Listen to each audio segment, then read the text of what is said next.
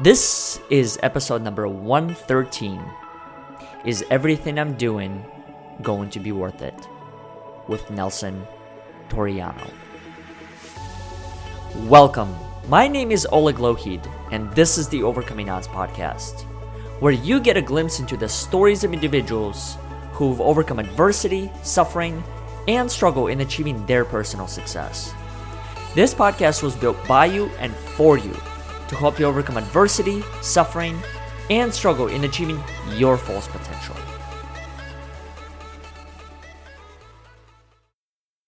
Before we get into today's episode, I'd like to give a brief shout out to our review of the week, which comes from Derek Garcia. I am honored to have done a podcast interview with Oleg for Overcoming Odds. They're doing great work that's important for each of us. We all have struggles that we must navigate. These podcasts provide real life examples that inform and inspire their viewers. We are not alone in our journeys, and they are much more enjoyable when we can share our examples and learn from others. Thank you so much, Derek, for that wonderful review. If you want to be featured on our review of the week, go ahead and leave us one on iTunes, Facebook, or Google. It is that simple. Now, let's get back to our show. Welcome back to another episode of the Overcoming Odds podcast. Today's guest is someone that I was fortunate enough to connect with through the power of LinkedIn. And um, him and I connected, I think it's been two weeks ago, yeah, two or three weeks ago. And um, we had that initial conversation that I think lasted probably an hour longer than mm-hmm. we initially anticipated. But you know everything happens for a reason and we were just meant to create that space for each other to learn more about who we are. Um, Nelson, welcome to the show. Thank you so much for having me. I'm excited. Absolutely. Thank you for coming in and really just choosing to share your wisdom your, and your knowledge and understand that the person that you are today, you're already a contribution to other people's lives. And I just wanted to create this space for both of us to um, share our own lived experience. And the way that I want to start this off is somewhat similar to what I've done with previous interviews. And the reason why is I want to be able to create this mutual space of understanding for mm-hmm. listeners. Mm-hmm. And I want to ask you this question of who are you? Um, you have the you have the freedom to take that question in whichever direction you want. But if you were asked that question, how would you describe yourself? Wow. Okay. So we only have an hour, right? Okay. well, listeners, there will be a 2.0 and a 3.0. well, listeners, if, if I had a chance to meet you in person, I'd shake your hand. My name is Nelson Toriano. I'm the CEO of a financial education company dedicated to personal trainers. Um, it's called Coach Nelly Toriano. I offer coaching services, and I really want to augment and bring financial literacy to the fitness industry because it's a need that is um, that is not that's present in my industry, but it's my audience is really underserved in that sense. Um, I work in an industry where personal trainers and fitness professionals quit on a regular basis. Mm. I come from a business background, but my side hustle, my passion has always been in personal training and fitness. Um, so I felt that now that I'm significant, I'm older and, and I'm wiser and I have my master's of business administration and I got all the necessary certificates. I'm in a good position to give back to the community I love um, and compiled a book. I wrote, I'm the author of a book called For the Fit but Poor Personal Trainer. Um, and it's a guide on how to leverage um, cash in order to create sustainable careers. So mm-hmm. that's my professional experience. Um, that's what it says on my business card, and that's how I introduce myself to people who who are meeting for the first time. Um, but this space is really safe. So I want to share with you a little bit more than me. It's always interesting, especially in the United States, whenever you meet someone and that person says, "Hi, you know, what do you do?" and you just kind of you especially in entrepreneurship, especially in business, we're so trained to do the six second elevator speech that we could yes. just say it. Yeah. And it almost gets to the point we become numb to it. Yeah. so I'm going to drop that for a second. Um, I'm Asian American. I'm Filipino, born and raised in San Francisco Bay Area. Um, I've all I know is the is the Bay Area, but I've since I'm first generation, um, I grew up with the American mindset. So I've always been curious about other people, all different races, all different mm. religions, all different ages. I am a my heart will always be in 90s hip hop and R&B. That is the generation of the best music ever, and I will fight anyone who disagrees with me. so, um, but I, I, I just love meeting all these different types of people, and I come from a very independent type of mindset, which is very different than a lot of my relatives, and especially my parents who come from a very communal um, upbringing. Um, and they came from poverty, they came from war. So that kind of alludes to who I am as a person in terms of family. There was a, um, a lot of conflict, I should put lightly. So if any of the listeners felt like, you know, they, they feel like a misfit within their own families, mm-hmm. I'm right there with you. I will talk to you ad nauseum about that. Um, I'm also um, a gay man, and I've been with in a relationship for about 13 years. Um, he's a wonderful, supportive, amazing person, and it took me a long time of self discovery um, and getting past a handful of years of, of self hate in order to love myself, to build my confidence, to find someone who can love me for me with all the flaws and blemishes, and I couldn't be any happier if any of the listeners, if you if you too are um, heavily ingrained in the LGBT community, you know 13 years of a relationship is like dog years. So really, it's like we've been together for about like 70 or 80 years. So it's a thing in that subculture also. That kind of gives you another dimension. Mm-hmm. And another part is I love people, even though um, I may not be like the wealthiest of people that you'll ever know. Um, it's I've always based my principles on hashtag be kind. Hold the door open for someone. If someone trips or someone falls, help them up. If someone has hit financial t- hardship, like me, um, if you get to a situation where you are in a position, actually, I should t- I should take that back. We're all in a position to give back. We're all in a position to offer a lending hand, no matter who you are. Um, in my past, I volunteered to build houses. I volunteered to uh, um, and orphanages and and um, places of, of, refuge for many immigrants, um, battered women's homes, and the people who have the least are some of the most humble people I will ever meet.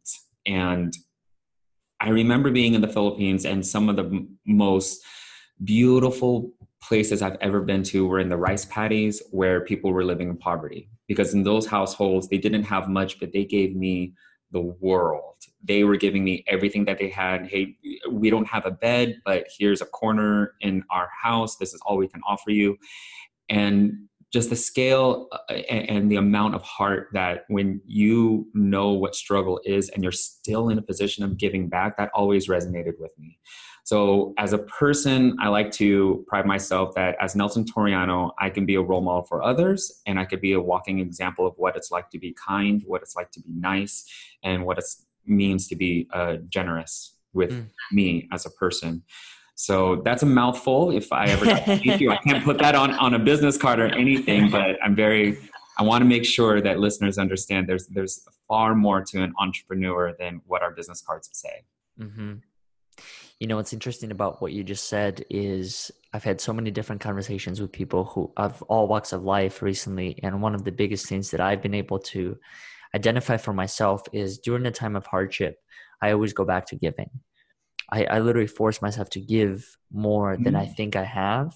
Mm-hmm. And the reason why is I think it, it builds up so much within your character and helps you understand and put it in perspective as far as the problem that you think is on your mind or what you're experiencing is mm-hmm. actually not as big as you present it to be yeah you know and and through the conversation that you and i had one of the things that you mentioned was the time of financial struggle that you went through mm-hmm. and in the conversation that revolves around that oftentimes is that as soon as you hear that word bankruptcy mm-hmm. it's all of a sudden like all the air gets lifted from the room and yeah. it's something that you should never talk about yeah but yet it's one of those things that it, it's it happens often enough where it's got to be a conversation that we all have yeah and, and even for people who haven't made the commitment to file for one of the three or however many options you have available yeah. when it comes to bankruptcy it's still a thought that sometimes is on our mind yeah. right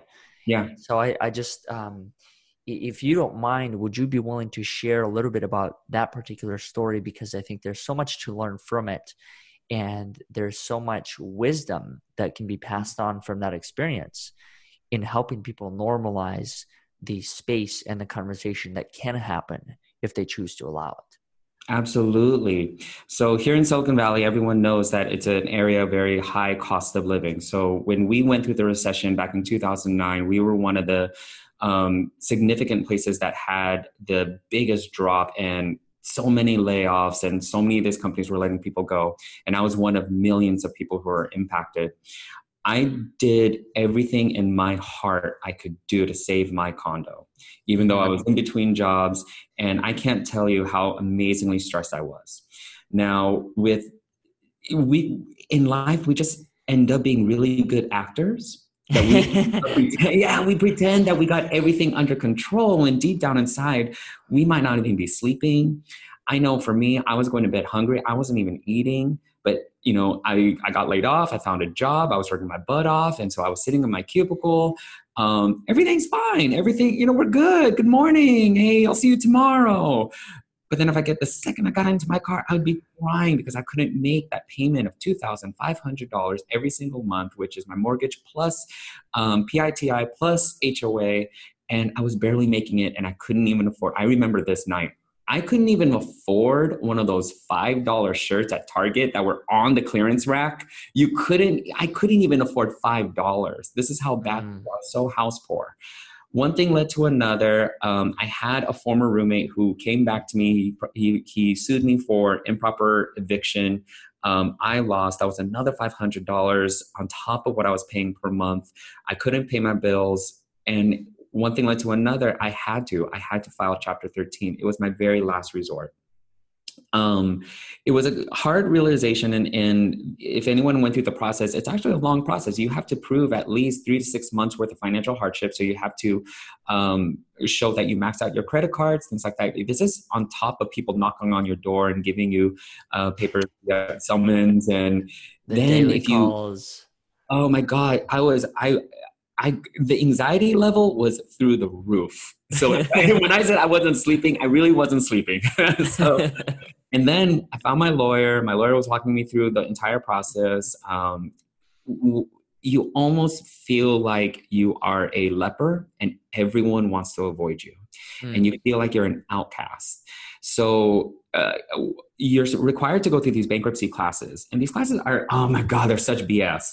So you have to take these online courses, part of it. And you know, you have to review what's a credit card what's a credit score and how do you handle a credit card. And i had to sit there and prove that i went through this. I'm not dumb. I just got screwed. So anyways i had to go through these online courses. I had to go to these meetings. And one of the meetings took place in a local church. And the church was packed with families with every walk of life that you could think of everyone was filing chapter 7 or chapter 13 mm-hmm. so i was sitting in the back pew and it was crowded um, but right next to me was a family with two young children. And then across the aisle were, were a couple, uh, and I, they must be retired. Um, and the more that I looked around, one realization that I had was one, I'm not alone. This whole time I thought it was I thought it was just me and my lawyer. Two, what we're going through is infuriating. I'm in my mid 20s. Um, I can bounce back. Mm-hmm. When I'm looking at people who uh, have young children. I saw moms who were pregnant and they're filing bankruptcy. Um, people who lost their entire retirement. That's when my heart started going to people who who are not in a similar situation as mine. That sucks.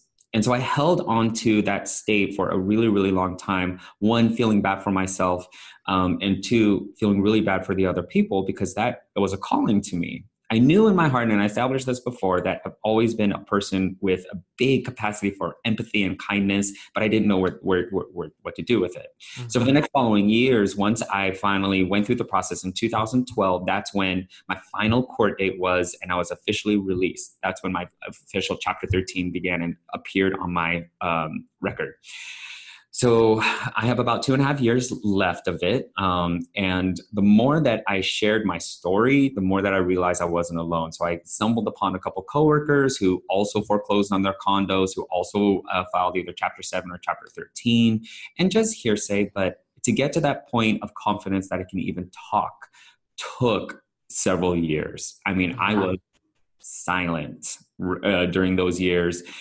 I was so ashamed and so embarrassed and couldn't even face people who asked, "So, so how's your condo?" Um, well, I don't have it. And I go, "Oh, oh, so you moved out?" No, not that. Well, where do you live? I moved in with my partner. Oh, okay. So you guys um, bought a house over in San Jose. Well, he did. I didn't. And so it was like this constant, constant digging into my personal information when I really, really wasn't comfortable. Bluntly, I was ashamed. And I carried right. that shame for many, many years. And inside shame, I felt super alone. Um, it wasn't until uh, a couple confident confidants um, extended their lending hand and, and cre- created for me, created for me that it's a safe space to talk. So the more that I grew, the more um, uh, confident that I became over the years, and now I got to the point of here is, hey, I can already see the writing on the wall. I see people. It may not have been that same retired retired couple from you know eight years ago but i'm seeing a lot of these people in personal training and fitness who they are exactly who i was back then. Exactly. And wonderful talented super smart people. But i know exactly what it's like to hide I know exactly what it's like to pretend that you have everything and everything is fine and don't worry about me. When deep down inside, you know, I've even seen some of you guys cry. It's hard. And the math here doesn't work out. You're living in Silicon Valley earning anywhere between 50, no more than $70,000 hmm. a year. You're working against people who are working in tech who are earning 200,000. I mean, uh, about a three bedroom house here in the in, in the next city can cost about two, 2.2 million dollars. Wow. The, the math doesn't work. So I can only imagine what you're going through and, and, and it's, it's okay. I've been there, and you don't have to say much for me to know what's going on. Yeah. How much of that carry with carries with you? I mean, you know, one of the things that I've learned after having different conversations with people is that due to the time frame that the bankruptcy bankruptcy takes on your record, I mean, there's just like you said, there's there are levels and layers of shame and embarrassment and guilt and all these other emotions that you've got to process through.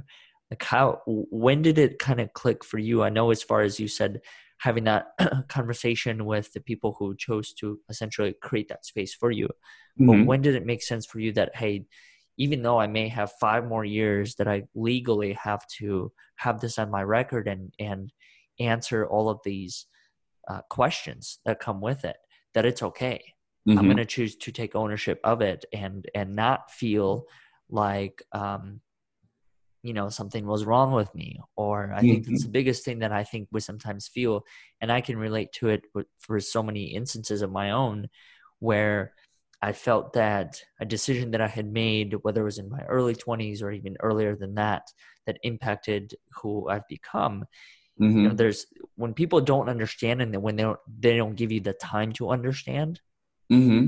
it, it you create this level of shame and embarrassment that doesn't even have to be there yeah if the if you just choose to actively listen to the person and say hey i may not have been there but i i get it yeah. I can somewhat understand what you're going through.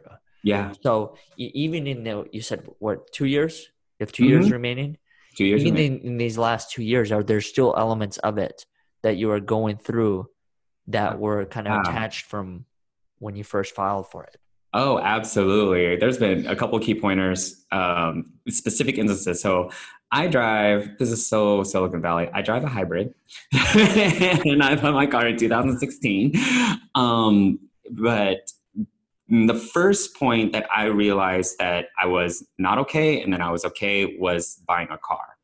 Um, when if you're if you have if, if you're part of Costco, Costco hat, you can buy um, well, you can't buy cars in bulk, but you can buy them at a significant discount. That would be uh, nice. Uh, I know, right? I could buy five. Start um, a wholesale next to it. yeah. People always wonder about that. But no, you can go through Costco and get a significant discount as long as you're a member.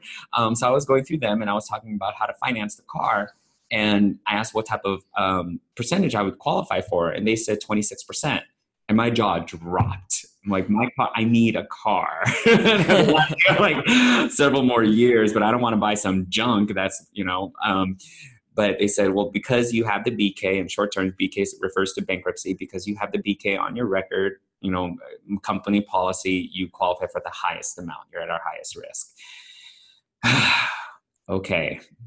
And it's like, it's kind of like this, this, this scar you cannot get rid of. You can do you could be a, a, kind, generous person, super smart. I have my master's of business administration. By then, I have a stable job, and I just can't get rid of this one thing. And, they, mm-hmm. and, and creditors and anyone who works in finance can't see past that. They can't see the human behind that number, which was right. so infuriating, but it is what it is. So um, I needed the car and I did the math and I could figure out that, you know, when I could pay off the car. So I took the 26%. I actually managed to pay off the car in a year. So it took me a year to get from point A of being really, really disheartened all the way into confident. So once I paid off my car, and I was like, hey, that that's not that bad. Being bankrupt, okay, I, I, I can get through this. It wasn't the largest of accomplishments, but to me, it gave me a, a glimpse of hope. Just a mm-hmm. little that I'm going to be okay. So fast forward probably another year and I started, I got really addicted to Audible. So I was listening to audiobooks like left and right. Not and a bad I, addiction to have. Oh God. I, I, last year I ended up listening to about a hundred audiobooks, all different wow. topics. Yeah, it was, I'm, I'm an addict. so I, um, one of the books I stumbled upon was Robert Kiyosaki, Rich Dad Poor Dad, which in mm-hmm. the business world and anyone who has ever read that, it's mind blowing. Um, and then one thing led to another. I started networking on LinkedIn, and then through the Rich Dad Corporation, I was just kind of perusing through his website. It led me to a bunch of educational seminars. So I took a bunch of the free seminars. They were talking about, you know, how to um, manage your manage debts in order to buy real estate and investment. So things started clicking. I didn't. It's still. I still didn't think much of it. I was still kind of ashamed talking about it. So, anyways, I registered for one of those seminars and it was online. And this wonderful presenter was talking to us about wholesaling and um, buy, um, buy, um, buy and hold options and all these different strategies for real estate. So, it, it, it, it is this is so stupid it's online we can't even voice our questions so i was actually nervous just to type my questions in the chat box so i typed can someone with a bankruptcy actually do this? And I remember her typing back saying, yes, yes, you can. In my many years of that bankruptcy, no one, no one has ever said, yes, you can. Mm. I've always gotten rejected. I've always gotten denied. I've always said, well, because of this, this is as much as I could do. No one actually said that I can. And that started that started an emotional shift in me that I'm like, oh my God, I actually can see the light. I can actually, there's, it's small. So I started um, uh, taking more and more courses and started understanding how real estate investment works. Um, I could, there's so many different creative financing opportunities that, that do not require um, checking my, I got fine credit, but still you can see the BK on my credit report. So slowly over time, I started taking these steps forward um, and I am purchasing a, a, property within my IRA and my 401, my IRA and my Roth IRA um, in the next month or so. And the journey started back in March, last March, last. So it's been almost a year um, of just constant education. But I cannot forget that one moment that one person said, "I can." Mm. That's all it took that and started propelling me forward wow you know you you're someone that has gone through so many different events and experiences within your life and one of the other things that i wanted to dive into within the time frame that we have is the um, lgbtq portion of it mm-hmm. and in particular the time that you mentioned to me was um, might not have been as welcoming yeah. as it may appear now and so when when talk to us a little bit more about that journey and kind of what what gave not necessarily what gave you the um, permission to like step into that space confidently but how did you develop that confidence that it's like hey this is just part of who i am you mm-hmm. know and, and whatever other people may think that's their that's how they see it through their lens mm-hmm. like how how did you adjust within that environment okay here we go okay so I've always knew I always knew I was different. was very very young kid. I just I wasn't the most coordinated guy little boy in sports or anything. I just knew I was different. I also really liked to dance, so that kind of gave it away. um, and I, I've, uh, I, I, back in the day, and I want to say it was like in the, late '90s when we still had AOL. That's when I started exploring um, chat rooms and started meeting people. So I did fall into the um, darker side of AOL, where I was meeting older men um, at 16 years old. So I lost my virginity there um, at 16 years old, and everything on porn made the LGBT lifestyle like, wow, this is easy, and it's not. and so this that was my first that was my first foray into what the lifestyle is. Um, so I'll, I'll, leave it at that. That would that that uh, uh, kind of coined what my high school years were. I went into college, and I went to college at University of San Francisco. So now I'm in this gay mecca of LGBT, and I was still trying to figure out my way of what it means to to be gay, just to be a young man. It's a very tumultuous time because if anyone can remember what they were like between 17 to 21, no one knew it all. none of us knew how the world worked. So just trying to come into adulthood was hard enough, let alone coming into my own sexuality was hard enough. Mm. At that time, between 1999 and up to about 2001, was the peak of the rave scene in San Francisco Bay Area. So once I was in that emotional state and everything was pretty volatile, I, it was a lot of confusion and again, a lot of shame, a lot of um, disagreement with my parents. I one of the strategies that I remember taking emotionally just to protect myself was to isolate myself. So I didn't talk to my parents for a really long time. In fact, I hated them. In fact, I hated everyone. I just hated the world because they just didn't understand me. And the more I, and you can already tell that that was a lot of introspection. That's a lot of self hate. Mm-hmm. I just didn't know myself. But the more people that I met in San Francisco, they introduced me there's this one pill that will take all my problems away. And at least for several hours, everything's going to be glorious. And you just have to stay awake for several hours. And then after the ecstasy is done and you come down around like 6 or 7 a.m., you just drink some orange juice, some Odwalla. You keep that vitamin C going. Um, you might you might stink after the rave you might get a shower but you're going to be fine and then i fell into that scene of raves and drugs and promiscuity um, and self-hate for the, my entire almost my entire duration of, of college um, I was interning and I met this wonderful manager named Heather. Heather introduced me um, to a lot of the self help work that she was doing at the time, I really gravitated to her for some reason. She was just a beautiful, kind person inside and out. Um, she and some other people gave me the courage to even consider coming out to my parents. Now, I'll leave that part of the story on pause. Now, go back into childhood. In the Asian culture, um, excuse me, it's not common, and actually, it hardly ever happens that you uh, put your uh, grandparents in a rest home. So when I was growing up and my parents were working, it was my grandmother who I who was actually raising me, and all the years I've always been close to her. She passed away. No, she moved back to the Philippines when I was a senior in high school. I didn't take that well, um, but over time I accepted it. But I mean, she, she's she, she's my my maternal figure, right? Mm-hmm. Um, she passed away in the Philippines um, my last year of college.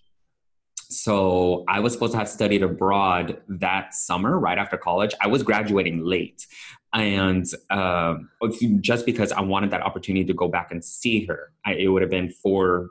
It would have been four years. Mm-hmm. Um, I didn't take her death well, not at all. And listeners, mind you, I didn't take her death well. I also hated myself. I was also on drugs. I was also partying. So one thing led to another, and things just got progressively, progressively worse. I was at my bottom point. Um, I had a couple failed relationships in college. One of them was physically abusive, so I wasn't handling relationships all that well. Nothing was going well. all I know was that I was graduating. I think that was the one thing I was holding on to. Um, when I went to the Philippines finally, and then I went to her grave, I broke, and I was crying so so amazingly hard. Um, I got a little bit of closure because that was the first and the last time I'll ever see some entity of her. Mm-hmm. Um, when I got back, I went through seclusion for a couple months and I was in touch with Heather. Um, and she held my hand um, and she said everything was going to be okay. So I did a lot of emotional, introspective, ontological work, and I did it. October 2003, I sat my mom down and I said, I'm sorry. I'm sorry for pushing you away. I'm sorry for thinking that you would ever stop loving me. I'm I'm just sorry for the type of person that I was. And whatever happens, just know that I'm committed to being close and I want a very close relationship with you. I just need you to know that I'm gay. And at that point, I was sobbing. You have no idea how scared I was because I thought I was going to be kicked out. I thought she was going to disown me. I thought I was going to lose it all. I have nowhere to live. I have no school, no job, no nothing. And I just came out of the closet and I might actually lose my family. So the second she got up from the table, I was shaking uncontrollably and she hugged me. When she hugged me, I cried even more. And I can't explain it, but I know I felt my grandmother standing right there. And there's this, you, if you ever grew close to someone, you just know their energy. Mm-hmm. That was the last time I ever felt her. And I know from that point on, everything was going to be okay. There was some force in the universe that was reassuring me that I'm going to be okay as a person. Mm. So I remember that moment that was probably my lowest point and then suddenly the world shifted. The second i took responsibility for how i am for who i am as a man um, who i'm being in this world and just having that that not, i wouldn't even say confidence that authenticity mm-hmm. to be who i am no matter how scared i was have that courage. Um, weird things started happening. I landed a job and um, my friends came back. I started working out a whole lot. I became healthy. It was this odd phenomenon of, of confronting the demons inside, but being really authentic, taking off the mask. Being, I mean, I was pretty ugly at that point. I was crying, and nothing was going well. Um, but still having the courage to face my fears and just know that I'm still alive. Mm. Get, at that time, I felt like I couldn't get any worse, and it was it was odd, listeners. If you're listening to this, um, it was all stories in my head that I was yeah. making. It was not the reality of it, but man, I held on to the reality real strong. Um, so now, you know, I, I, I'm I'm a totally different, confident, uh, a gay man. It doesn't even resonate in me. All my friends love me for me, and I feel more comfortable about being vulnerable and um, sharing my story. And hopefully, you know, so much of what you just said, it's so spot on with how I view life, and that is so much of our perception is completely based on our story that we choose mm-hmm. to ourselves before we even choose to share that story with anyone else. Yeah. And so we think that it's going to turn out one way, or we think that someone else knows something else that we don't, and therefore they're going to view you differently. Yeah. It, it's everything boils down to the power of your narrative. Yeah. Right?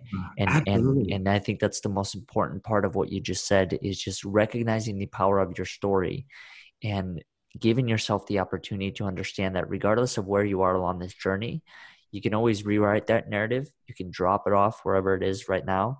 You can mm-hmm. start over. You mm-hmm. can continue doing what you're doing. Mm-hmm. And those are all perfectly acceptable options. Yeah, absolutely. Absolutely. I still get a, uh, once in a while when someone asks, it's a hard question to answer. Like, what's your story? Um, which department of my life do you want me to say?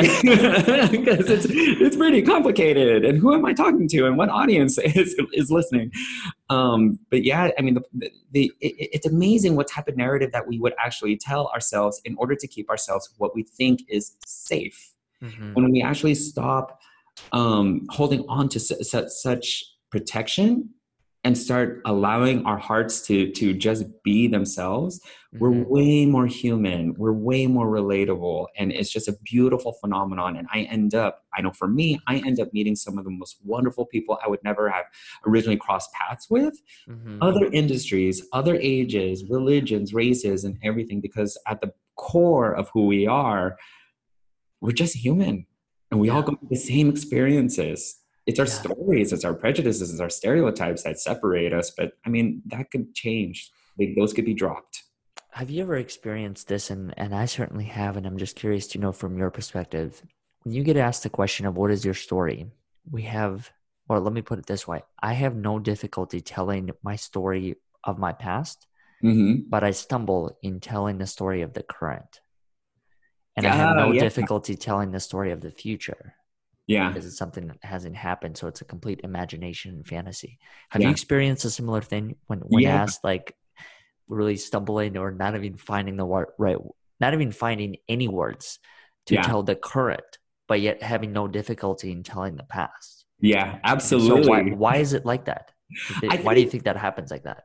I think it's because uh, I know for me, I'm constantly reflecting and I'm constantly thinking about, you know, how far I've been, uh, how far I've come along and where I've been, that the Mhm. stories in my head and the recollections um, end up being ingrained. Um, my interpret, my current interpretation of my past can um, change depending on my mood for that day. Um, Mhm.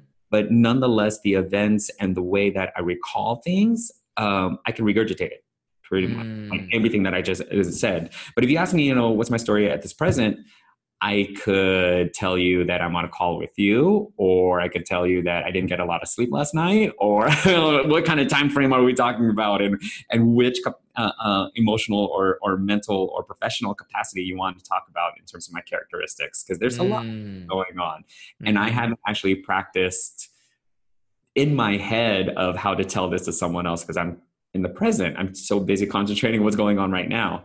Um, in the future, I kind of because I have my SMART goals and I Mhm. I can think about them a whole lot, so I could um, reiterate that. But being in the present, no, sometimes it's hard. I don't know. I don't know. And sometimes I have to get I have to ask that question back and well, well and, and I don't want to sound terse, but really like Right. I want to know.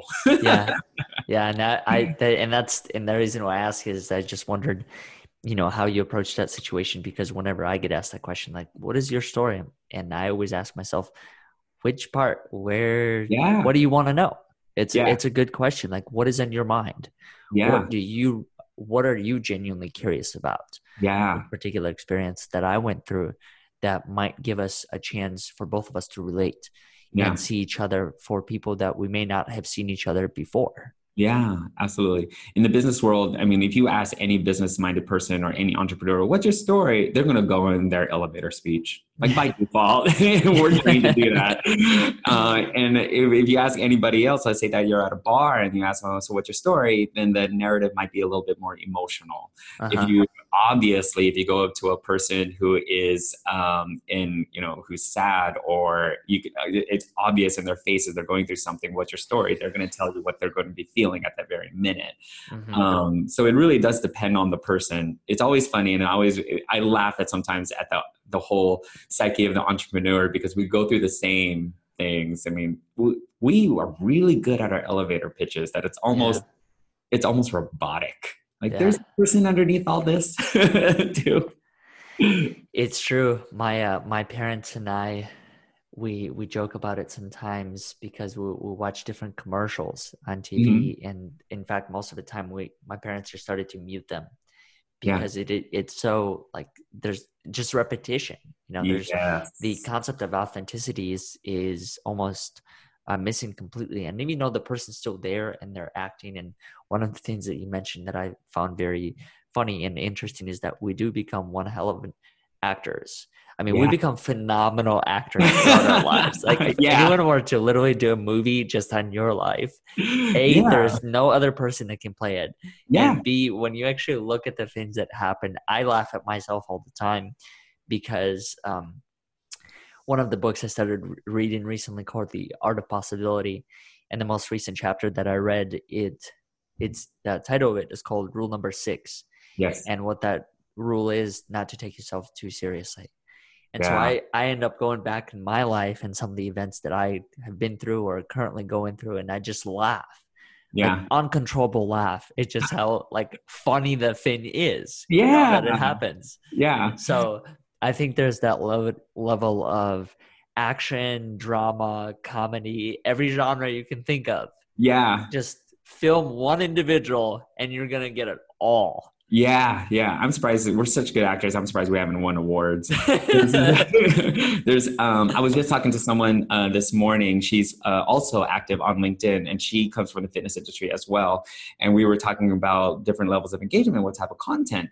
Um, mm. We come from an industry where sex sells. I mean, guys are have their shirts off, and women are showing off their butts. It's mm-hmm. their our bodies are our business cards. So whatever content that we post showing off the actual body, um, it gets a certain level of engagement.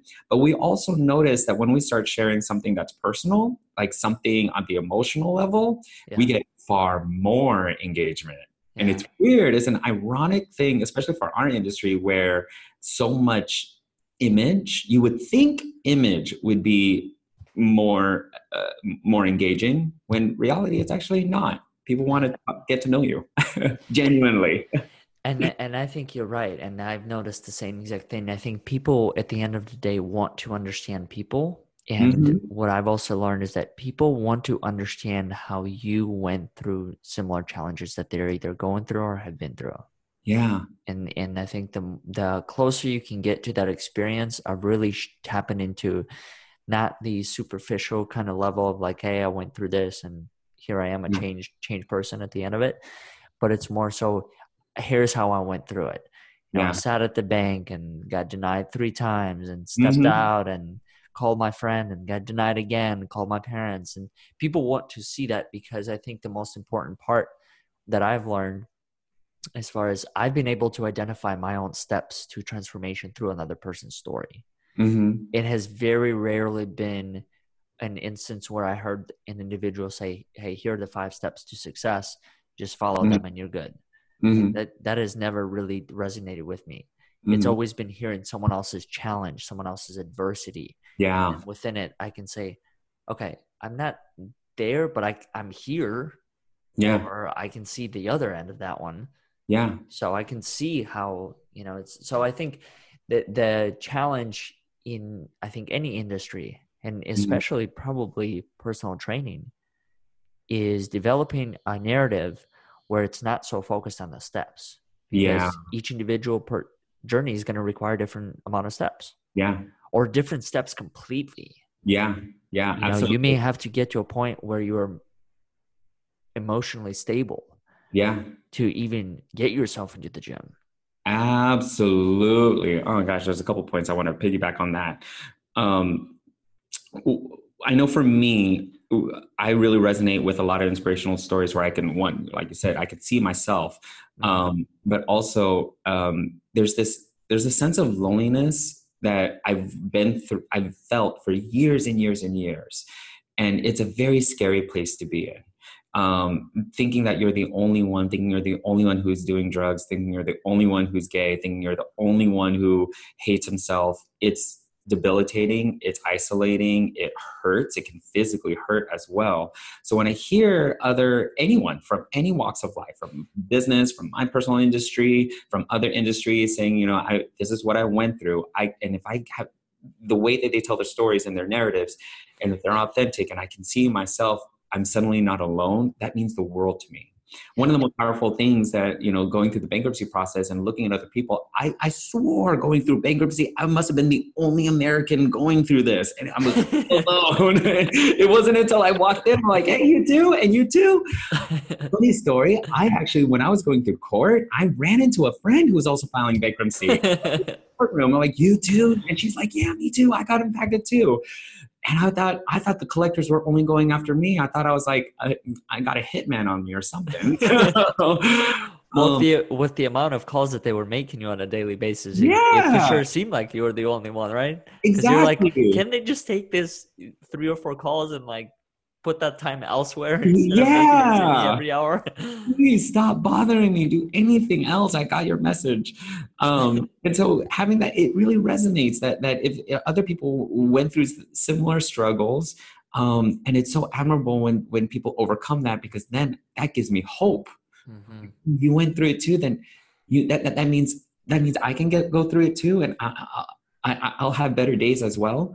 Um, when that person in that webinar says you yes you can something resonated in me saying that she actually understood that she no actually no I not that she actually understood. She really did understand because she was on the other side. She understood that uh, the whole landscape of real estate investing and finance, that people like me can actually do something. She reassured me that I wasn't so different, that I wasn't a special case, that I wasn't, I shouldn't be isolated anymore, that I'm not a leper. So that meant the world to me. And so that's what got me like inspired, motivated, really homing on to my grit. I'm like, I'm going to do this. It's going to happen. I'm going to be better.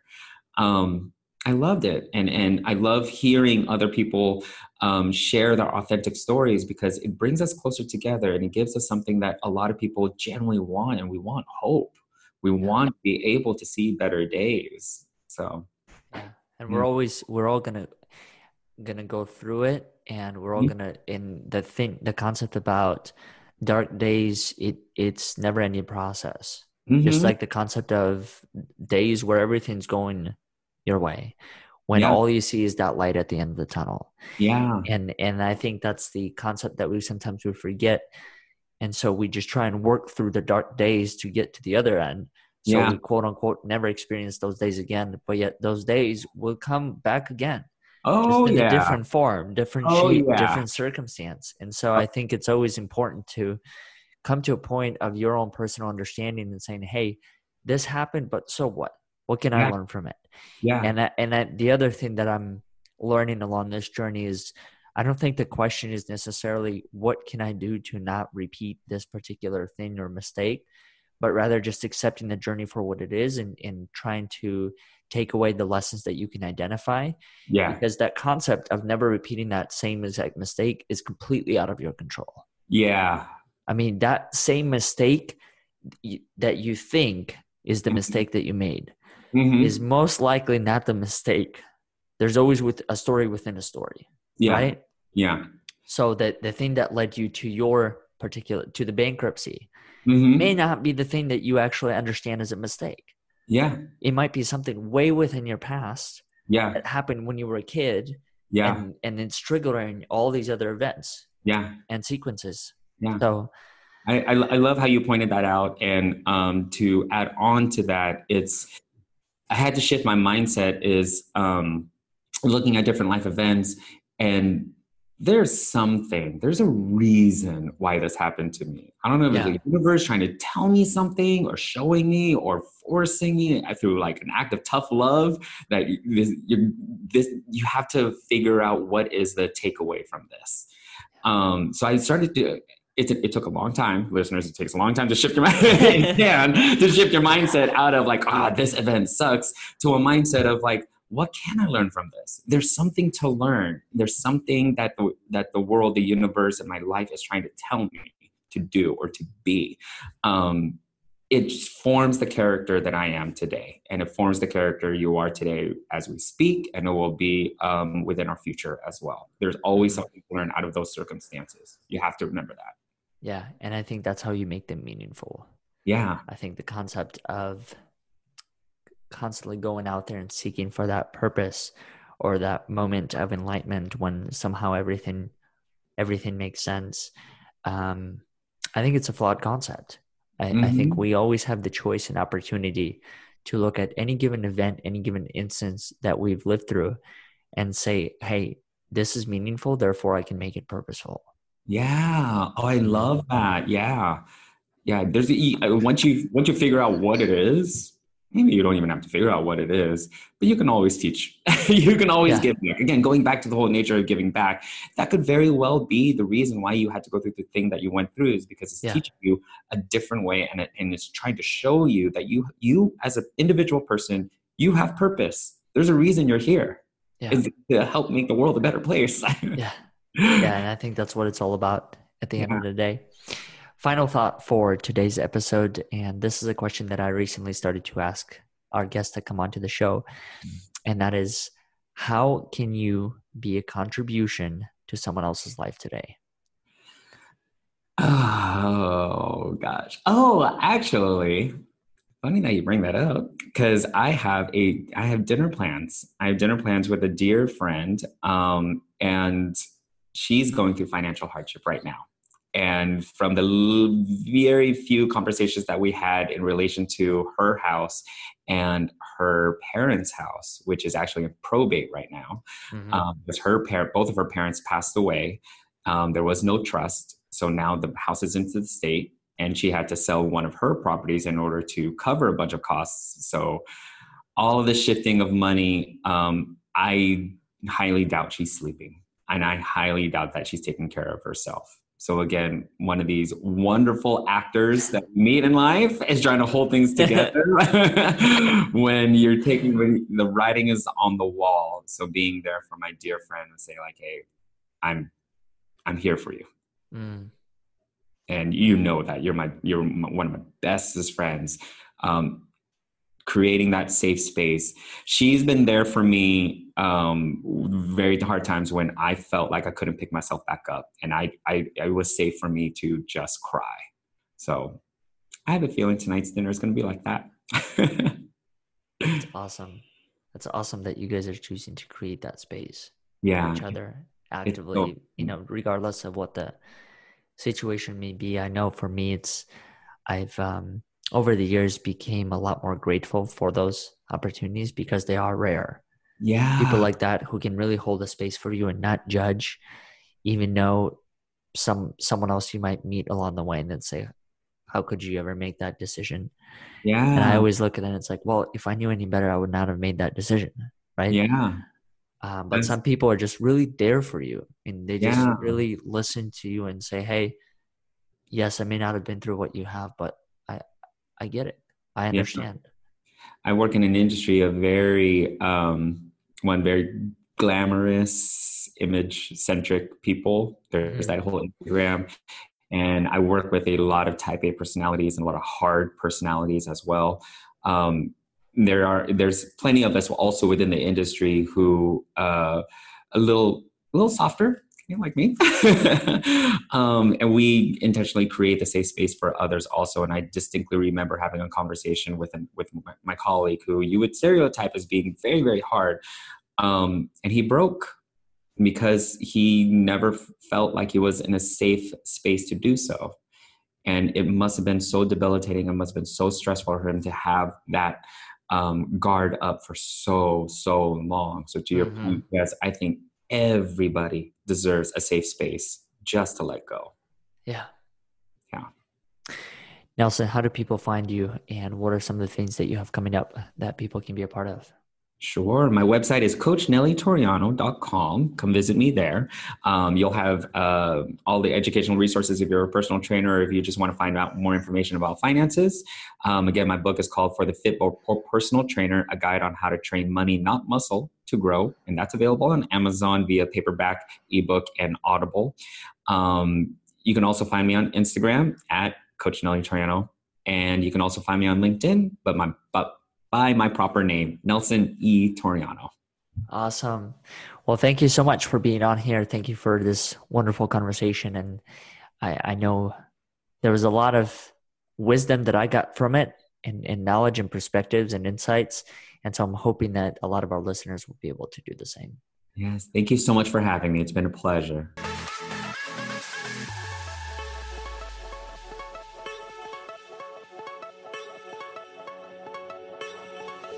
Thank you all for listening to today's episode. I hope you enjoyed it as much as we did.